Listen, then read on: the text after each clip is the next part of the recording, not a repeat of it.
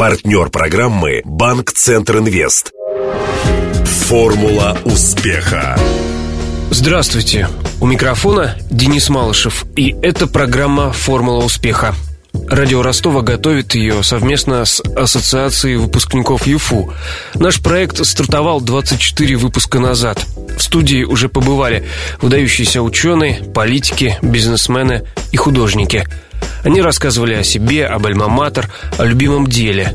Иногда я просил своих гостей составить формулу успеха для нашего города и даже области. Но сегодня речь пойдет об отдельно взятом факультете – филфаке. Правда, это по старинке. С 2013-го он уже институт филологии, журналистики и межкультурной коммуникации – ЮФУ. Образованный более полувека назад в особом представлении не нуждается – но мне показалось интересным выяснить, а каким филфак был тогда, в 60-х, только-только появившись. Поможет в том моя гостья Ирина Борисовна Григорьева, заместитель директора Ростовского музыкального театра. В 64-м юная Ира, успешно сдав вступительные экзамены, стала студенткой. Там же на филфаке она встретила своего мужа. Их дочь также связала свою жизнь с филологией – Окончила ИФУ и внучка, правда, предпочла лирике математику. Интервью. Три филолога в одной семье. Не тяжело? Да Наверное, что споры там возникают. Ну, я вас умоляю. Да все нормально. Дочь с мужем, они всегда на одной волне, а я немножко... А, это не важно. А вы в оппозиции? Ну, немного есть, потому что они очень любят словоблудствовать, как мне кажется. Я закончила университет по специализациям лингвистика. Я языком больше занималась. А муж литературоведением. Дочка тоже литературоведением. Тогда у нас был как бы один факультет, но были три направления. Лингвистика, литературоведение и журналистика. Знаете, я вам так еще скажу. Что такое филфак? Филфак – это не девчонки, как правило. Я Когда- думаю, что вы единственного Да. парня... Ничего подобного. У нас было очень много парней. И именно в основном старше нас, девчонок после школы. Поступить вообще было очень сложно. Знаете почему? Когда я выпускала в 64 году, у нас было два выпуска. 11-классников и 10-классников. А пацаны приходили из армии. И их принимали, я же говорю, вот без конкурса. Много было ребят. Вот что было интересно. Еще было интересно, что у нас был декан Александр Афанасьевич Дебров. Отец телеведущий. Ну да, это его. Младший сынок Дима. Мы его помним, потому что он мотался в спортзале. Чем интересен был Дебров? Дебров старший опять. Старший, который Александр Афанасьевич, боже мой, это был вообще уникум. Ну, у него была направленность на польский язык, он нам его преподавал. Но у него еще было две фишки. Он обожал баскетбол, не знаю почему, он не такого уж большого роста, но мы как ненормальные все играли в баскетбол. Но второе еще интересное было у него хобби. Он обожал хор. Он заставлял нас петь, всех петь хором. И говорил при этом, мы же первокурсники, пришли, ничего не знаем. Значит, кто не будет петь в хоре, тот не получит зачет по эстетике. Кажется, этой эстетики не было вообще никакого зачета и предмета. Тем не менее, мы же как подорваны на этот хор в 201 аудитории, и вот, значит, пели песни там и Штрауса, и его, им сочиненную песню про филфака. Смешно ужасно. Запев я не помню, потому что он правильный, хороший, но зато припев. Первый курс, второй, третий курс, четвертый, пятый выпускной. Ну, как вам нравится? Браво. Это можно, конечно, не только про филфак спеть, это ясно. Как-то для зарядки в самый раз. Вот это же мы пели. Тогда была своеобразная история у нас Советского Союза с Китаем. И было такое понятие дадзибао. Сейчас это слово, наверное, никто и не знает. А тогда оно было так распространено, что такое дадзибао? Это листовка. И вот мы все смеялись, вот в этом Китае все эти листовки, дадзибао, это к тому призывают, то к тому.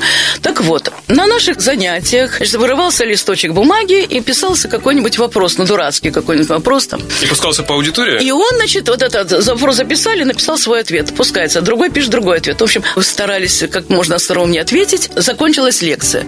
Значит, все вокруг собираются, значит, и начинаем читать, хохотать. Ну, и на политические темы шутили. В любом случае... Они опасались? Нет, конечно. Вы знаете, тогда еще это как-то было не опасно. Да вообще в брежневскую пору. Все-таки это же не сталинизм. Короче, у нас дома есть два или три тома с- собрания вот этих дадзебао. Тогда так КВН не был вот активно развит. Тогда же мост, как раз он только начинал. Для справки. Театр-студия «Мост» был создан на филфаке РГУ в 1965 году. Им руководил недавний выпускник, журналист и молодой университетский преподаватель Евгений Корнилов. В конце 80-х он возглавит филфак. Спектакли самодеятельного театра гремели на весь город, на них всегда был аншлаг. Затем в мост пришел Анатолий Васильев, в будущем всемирно известный театральный режиссер. В 67-м он вернулся из армии на родной химфак. Сменив Корнилова, Васильев руководил университетским театром неполный год, затем поступил в ГИТИС. После этого на некоторое время мост перестал действовать, но потом его воссоздали его бывшие участники, еще Корниловского призыва. Это было что-то, конечно. Это вот театр Горького, правое крыло этого трактора, угу. правая гусеница. Тогда это была площадка очень раскрученная и популярная. Модная, как Очень говорят. модная. Там и капустники театральные шли, все. И самое главное, что там проходило по линии студенчества, это вот были концерты моста. Вот понимаете, в 64 году, ну вот если вспоминать исторические всякие с нашей родиной связанные вещи, то именно в этом году Хрущева-то сняли. Да, да, да. Вот я не помню, чтобы мы как-то много об этом говорили. А чем же тогда жила молодежь? Шутили, очень много мы смеялись. Позитив был постоянный. Повторюсь еще в том, что у нас была смешанная группа. У нас были парни и девчонки. Понимаете, у нас не было там девочки в сторонке стоят, там ждут, когда их пригласят. У нас этого не было. Как бы у нас была нормальная среда такая, вот чисто молодежная, отнюдь не чисто филологически женская. А ты кривые роет подземный умный крот.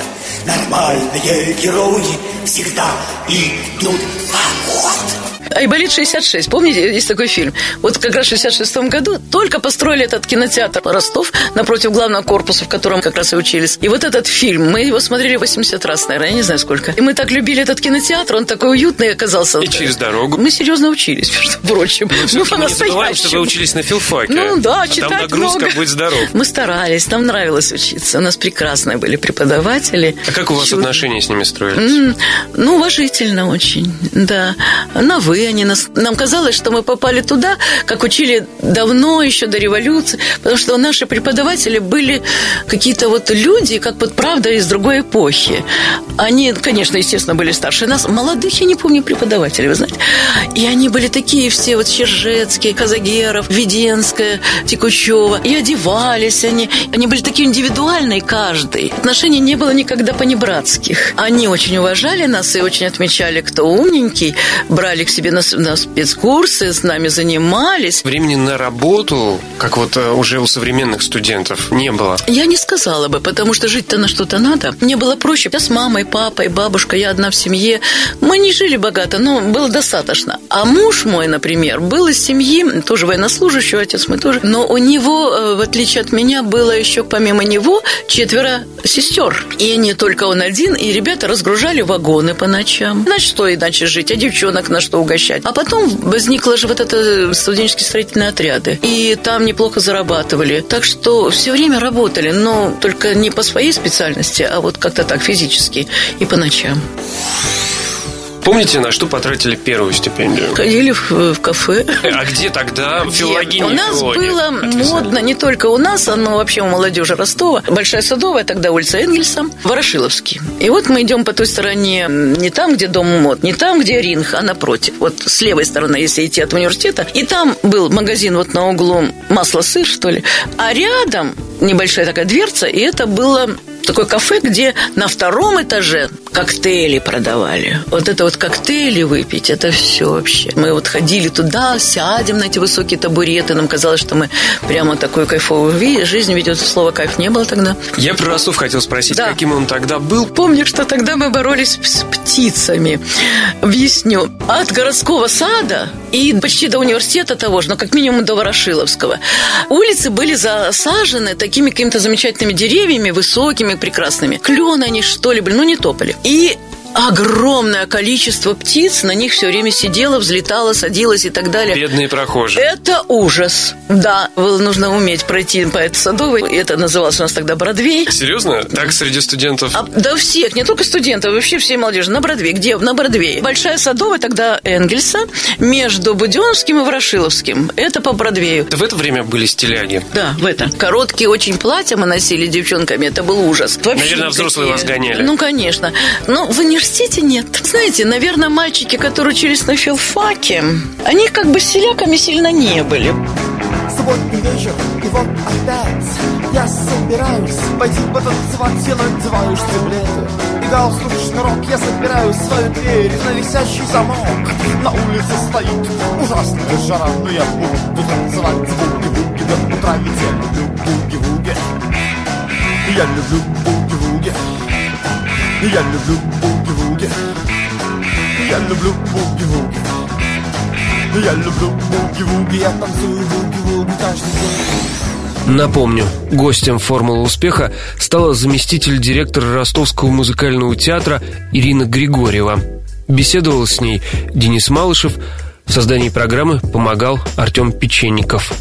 До встречи завтра в это же время. Формула успеха.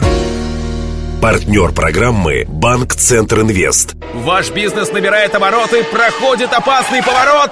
Теперь нужно получить кредит и вырваться в лидеры. Пока конкуренты буксуют, воспользуйтесь кредитами банка Центр Инвест. Оперативные решения с учетом особенностей вашего бизнеса. Банк Центр Инвест ОАО КБ. Ускоряем ваш бизнес. Телефон 2 300 300.